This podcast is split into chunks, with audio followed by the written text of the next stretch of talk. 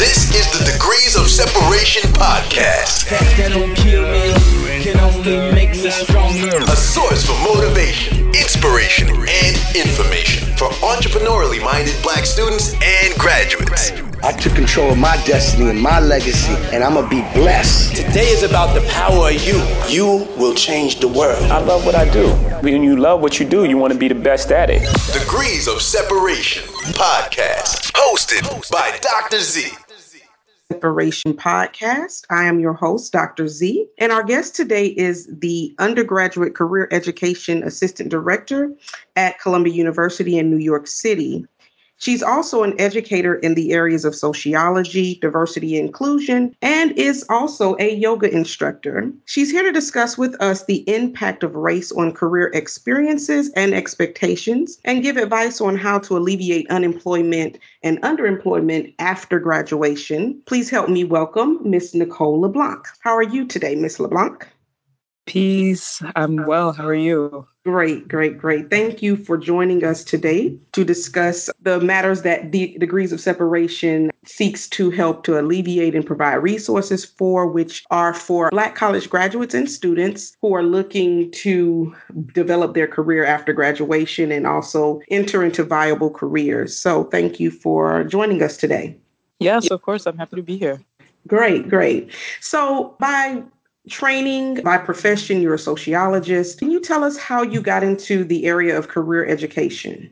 Yeah, sure. So it was kind of something that I hadn't planned, but I found that in my teaching of uh, sociology, with all of my courses, I was spending a lot of time outside of the classroom trying to help students, and particularly students of color, because that's the predominant demographic of students that I work with, figure out what were going to be their next step. So they're there getting an education, but to what end and what are the things they need to do to make sure that this education was going to be something that was actually of use to them. So I was mm-hmm. spending a lot of my own personal time, so not like office hours talking about papers, but my own personal time meeting with students at cafes mm-hmm. or a free room somewhere on campus trying to think about how do they navigate that space. And right. so right. I decided let me give this a go mm-hmm. as like a full-time job and that's really how i ended up in the space of career education Oh, excellent, excellent. Do you notice a difference in opportunities available for Black students? I know you have a lot of uh, background with diversity and, and working with students from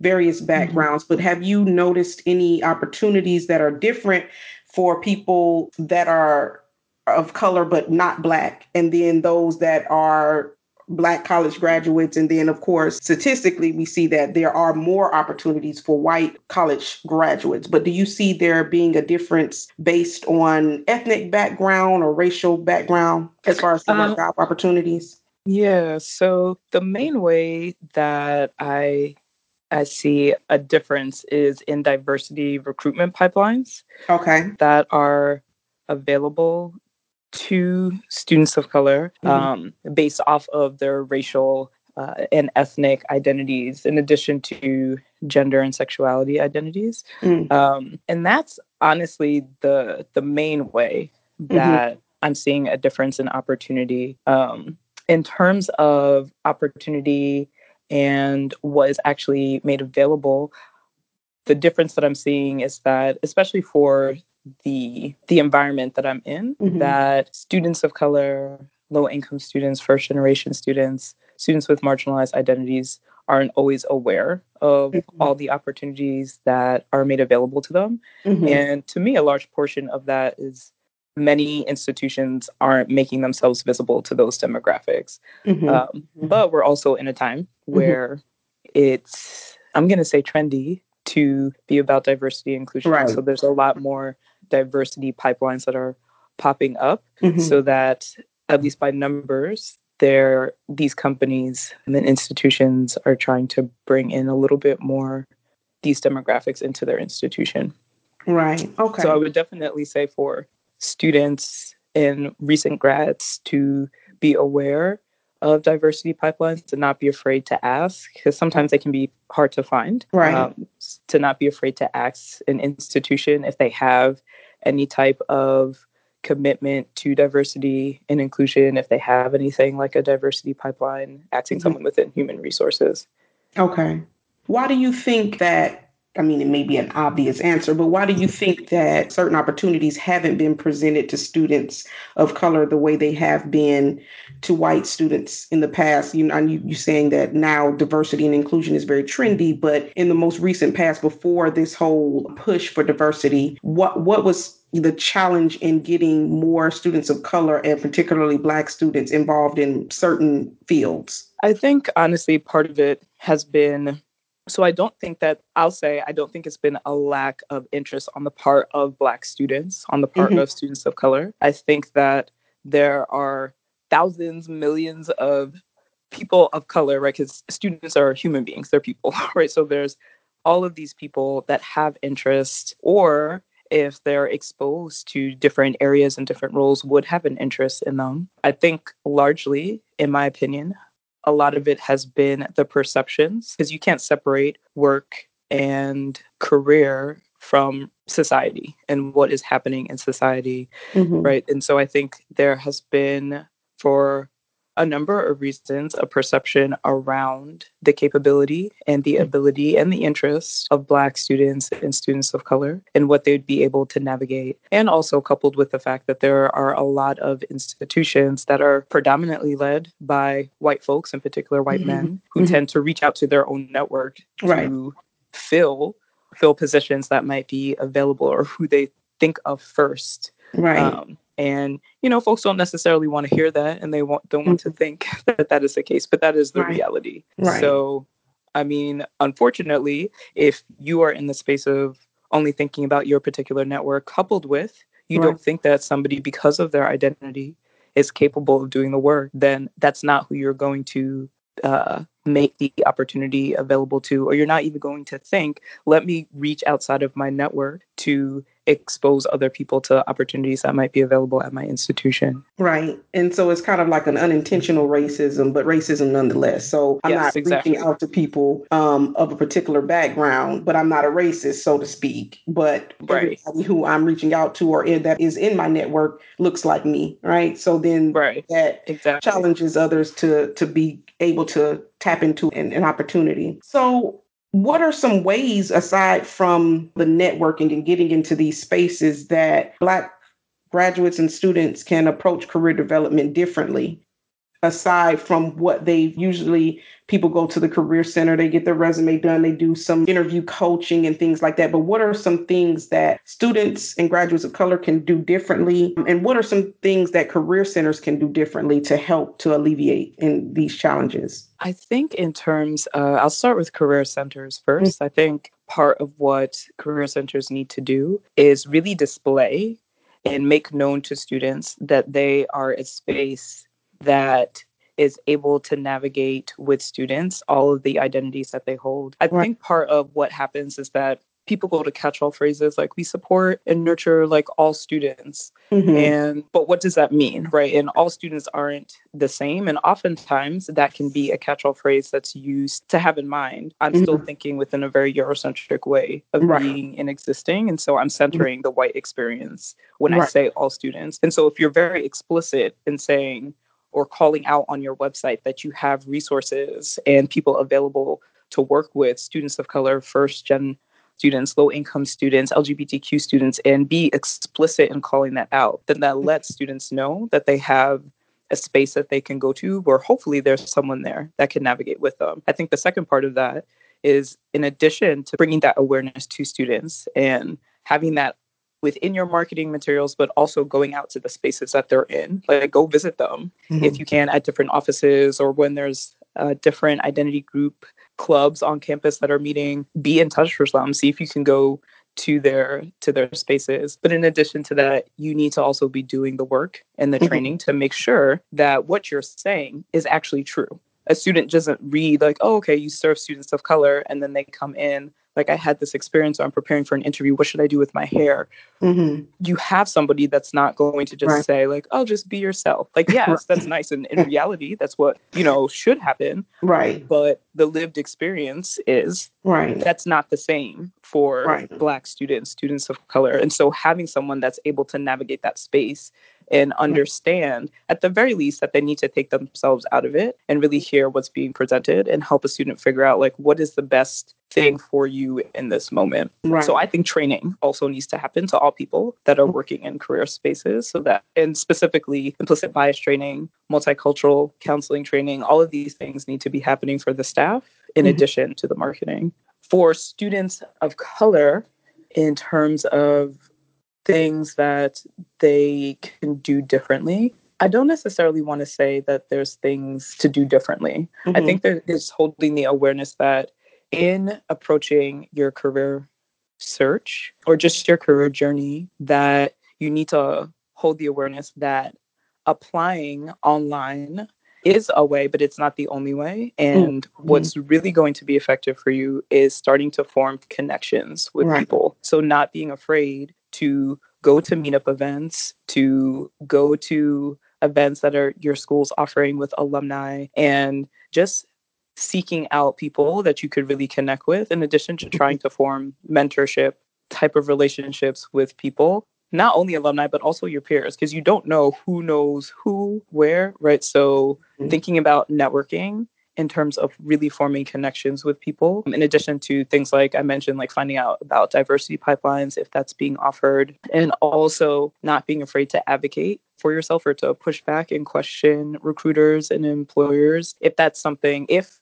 your identity is something that is really important to you when being in the workspace. And I'm going to say it should be if it isn't, but not being afraid to advocate for yourself and if anything were to happen in the workplace thinking about how do i want to navigate with hr especially if hr is predominantly all white also. And so having somebody to talk that out with whether it is a career counselor but utilizing the services that are available to you at your school and if you're feeling like it is not enough seeing if you can get together with people outside of the school tap into people where you don't have to pay for things and see like what free services might be available to you or also going to other institutions either institutions higher education institutions that are within the area or even outside of the area and seeing what resources are they posting on their uh, career center site because that's available to the public okay. and some places have really great resources i was recently reading a few studies that show that the wage gap has increased amongst people of color since the 1970s the wage gap between college educated black women and white women has actually increased. Of course, they are not going to advertise that, you know, right. if you black, you ain't getting this, whatever. But um, have you noticed maybe if students have come back and and maybe mm-hmm. connected with you all at the career center and noticed that they're experiencing certain wage gaps or their peers or counterparts are getting paid more and there's a trend of okay, well, they don't look like me. Because I've right. also noticed that it's the same with black men, the wage gap between black men and, and white men has grown significantly, I think, since 1979. So there's this illusion of progress that is being made because mm-hmm. more African Americans are getting into white collar work, corporate fields, and things like that. And so there's this illusion that because so many more of us are having these opportunities, that we are making it or we've made it, right? And so right. the studies are the numbers, and it actually completely shocked me too. Well, maybe not completely, but it shocked me gap, you know, had right. so much since the 70s and 80s. So I was just wondering if you've noticed any of your students coming back and saying, hey, I'm noticing that, you know, my peers are getting paid more than me, or they're having opportunities in a different way as far as financially than I am being asked maybe through promotion and, and things mm-hmm. like that. No, I haven't mm-hmm. really seen that. Um, and that's largely because students, and I don't know if it's different, mm-hmm. you know, at other institutions, but students don't typically, I'll say this the mm-hmm. students mm-hmm. that have no problem coming and saying, okay, this is the offer that I've uh, gotten from a place mm-hmm. and this is the salary that they're offering has been white students. Okay. I have rarely seen, I could actually count on one hand uh, the number of students of color that have actually disclosed, like, this is the offer and how much I'd be making. Why do you think that is? Um, I think that honestly, and I think this is part of perhaps where some of the the solution maybe can come from. I think that for white students, they're already coming from a space of entitlement. And so oftentimes the reason they're coming is because they want to know whether or not is that okay? Is that average? How can I negotiate for more? Um, and I think that it's very telling, and predominantly it is white men. Yeah, it's predominantly white men coming wanting to negotiate mm-hmm. salary. Mm-hmm. And I think that for women, particularly women of color, people of color, there isn't the knowing and not that anything is of their fault because mm-hmm. you have to learn everything, right? And if people aren't teaching you that it is okay for you to advocate for what you think your skills and your ability are worth to do that, right? So there typically women are not negotiating, especially for right. a first job. They're not negotiating salary. Mm-hmm. And particularly people of color, women of color are not thinking that they can negotiate. So I think, I don't know, I think mm-hmm. that what could be happening, at least in my particular instance, is that students are getting offers mm-hmm. and just accepting right. whatever has been laid out in the offer. Right. Without knowing or feeling that they have the ability or the agency to negotiate that salary. I definitely yeah. know that from personal experience. I remember my first job after I finished my first master's and I took the first salary that was offered to me. And I wish I had negotiated because, you know, and I didn't even think, right, that you could negotiate. Mm-hmm. I don't even think that I learned that until, wow, I was probably maybe 10 years later, you know, right. and getting Same. connected to people that are in HR, just even men who had negotiated. And I know that they, like you mentioned, women typically don't negotiate or as much as mm-hmm. men. And I'm wondering why that is. Like when you say white males negotiate mm-hmm. statistically, I'm wondering what are they learning and who's teaching them, you know, that they have right. This. Well, I think part of it is that, again, like you're in career places of work are immersed within the society that they're a part of. So right. if you are already part of the dominant group and right. things are set up for you, mm-hmm. um, whether or not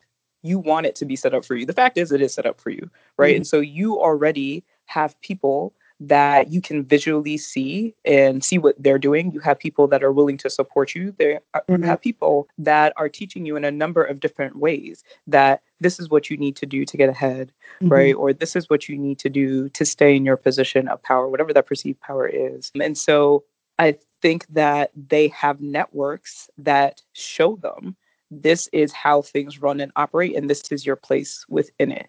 Mm-hmm. Um, and so they are made aware of this is what happens, whether that's from people that are actually in the working world or whether that's from their peers that are like, well, my parents said this or whatever the case is. And so you right. should do it this way too. And right. I hear that all the time. Like, mm-hmm. well, my mm-hmm. friend's parent said whatever, or I went out, I had an informational session with my friend's parents because they are XYZ in this company and this mm-hmm. is what they told me. And so I think that is very present there. I also think that even when it comes to the like just looking at job descriptions there's a tendency for women and women of color in mm-hmm. particular mm-hmm. to feel like i'm reading a job description unless i meet all of the responsibilities all of the skills that they're looking for i can't apply to this hmm. whereas white students or white people white men in particular will be like okay well i know like i know i have this, this, and this of it. I don't have it all, but I can just figure it out or I'll learn it on the job, right? right. We tend, as people of color, and again, this is because of the society that we live in. We tend to believe and think that unless we have everything lined up, we can't even step to the plate. Mm-hmm. And so that mentality continues on. Okay, well, I have applied, but this is what they're telling me I am worth in terms of my skills and ability. So they must be right. So right. I'm not going to, it's not even going to be a question in my mind of should I be making more? Can I negotiate? What is, what are other people in the same role, in the same geographic area making for this type of role. And my hope is that people of color and Black people in particular start to do more of that and not be afraid to negotiate. Negotiating doesn't always mean that you're going to get what you negotiated, but at least right. you have made it aware to them. You know your worth and what right. you're bringing to the table. Right. And you can use that as leverage for asking for promotions, etc. Mm-hmm. But also like speaking to not being afraid to speak to or to challenge like what are places of work's notions around mm-hmm. what it means to be successful in order for somebody to be promoted. Okay. In in the regard of building a network, internships are something that I constantly talk to my students about getting yeah. internships, whether paid yeah. or unpaid. I lo- primarily with African American students, Black students, and I'm noticing that they are not connecting to internship opportunities as much. This is just in my personal experience. I don't know the yeah. number or the statistics behind it, but also I'm noticing that due to socioeconomic status, a lot of them have to work paid jobs that may impact whether or not they can take unpaid opportunities. So mm-hmm. they may be working, you know, fast food or something to that's minimum wage just to keep themselves afloat while they're in school, which yeah. sometimes interferes with whether or not they are able to um, take internship opportunities or even thinking in terms of internships. I mean, I tell them internships are essential, especially to network building, getting your foot in the door, having that experience, yeah. resume building, and all of that. So, can you speak to that as far as far as internships and then ways individuals that may not be able to have the time can build in that area those that are yeah. you know, maybe working and don't have the time to do internships yeah. So I would say that internships are really essential, particularly for certain industries. So if you are interested in moving towards big finance, big tech, big consulting, internships are really crucial, especially internships within the summer of your junior year. And the reason for that is because a lot of places uh, use that pool to serve as their recruitment for who they would offer a full time position to for mm-hmm. when they graduate. Right. Um, for most other industries, internships, yes, they're important, but I wouldn't say that ac- across the board, whether you're mm-hmm. interested in the big tech finance consulting or not, it's not the end of the world if you don't get an internship. So, okay. yes, you want to strive towards getting one. However, you want to think about because everyone's circumstances and situations are different. And as you mentioned, some people literally can afford to do that mm-hmm. if it's not right. something that is paid. So I would say to do a combination of things. I would first check to see does your school have any type of funding programs that you could apply to to mm-hmm. supplement you if you wanted to go towards this unpaid or low paid internship where they might give you funding for the summer or for whatever it is that you need so that you can you can live or partially live. Mm-hmm. So to see if there's any funding programs available. If that isn't something that is available to you, I would say work the job that you need to work. If you could get a job that's related to or tied to the direction that you want to move in industry wise, I would say to do that if you can. If you can't and you are working someplace that's unrelated um, to what it is that you want to move toward, I would see is it possible for you to supplement that with volunteering somewhere within or related to the industry that you want to move towards or joining uh, clubs on campus that are related to that the the plus side of being a student is that many employers are aware that this is your time for you to be exploring and they recognize everybody's not going to have the opportunity to have the internship or to work directly related to the industry so mm-hmm. what you want to be thinking about and starting to do your research on is for the places that I am interested in, what are the key skills that the overarching industry is looking for? And do whatever it is that you can do in terms of experience, but recognizing that things like, so some of the top soft skills, right? So your hard skills are the technical skills. So if you wanted to go into like architecture, engineering, et cetera, like data science, you are going to need a particular major in order to have the hard technical skills, but not every industry is looking for that. Soft skills, every industry is looking for. And some of the top soft skills are things like leadership, the ability mm-hmm. to work in a team, the ability to communicate verbally and written, adaptability, right. research, analytical skills. And you can cultivate that from a number of different experiences. So, the reason I'm saying it's not the end of the world if you mm-hmm. are if you aren't able to get an internship, but you are just volunteering somewhere or working your job that you need to, what it would come down to is in your materials, so meaning your resume and your cover letter, that you are highlighting that you have those soft skills that they would be looking for, regardless okay. of how you obtain in the experience. I would like to know if there's any other advice that you have, general, that maybe you've left off in helping to alleviate unemployment and underemployment. I think a lot of times the job search in and of itself can feel like its own job and it can mm-hmm. feel very disheartening and in a lot of ways because unfortunately the nature of the job search is that you're applying to a whole bunch of stuff and you hear back from very little. Right. And so that can sometimes feel disheartening. So i think the first thing is to have a support around you and that support should just be one other person but have someone there that you're able to talk to that you're able to express to and that helps you to remind yourself that your worth is not based off of a job. You are so much more than that. Right, Right. that's that's not what you're you didn't come into this realm to work. So just having someone to remind you of that. Also in addition to that not being afraid especially if you are an alum of your institution not being afraid to reach back out to the career center and see what services they have for alumni. So for example at columbia university you are as an alum you have access to the career center for life. So oh. at any age at any point you can come back and get services attend events that are being hosted networking events etc so i would say to look at your institutions and see what is uh, what's available to you and to utilize that at the very least staying in contact or joining the alumni association of your institution so Mhm. that you can go to events that are happening with other people from your institution that have graduated and using that as a place to network. I would also say to as much as is feasible to start connecting with people that are in the areas of interest to you and chatting with them, whether it's over the phone, whether you have the capability um, and the means to meet up with them briefly, like over tea or something like that in person and you don't have to know them personally. So if you don't have a LinkedIn page, I would say set up a LinkedIn page so that you can connect with not only alumni, but people that are in the spaces and places that are of interest to you and reaching out to them. And it could be as simple as, hey, I see that you're doing XYZ or you're in this role at this company. I'm really interested in it. I would love to hear more about how you got to where you're at. And most people are pretty open to talking about themselves. So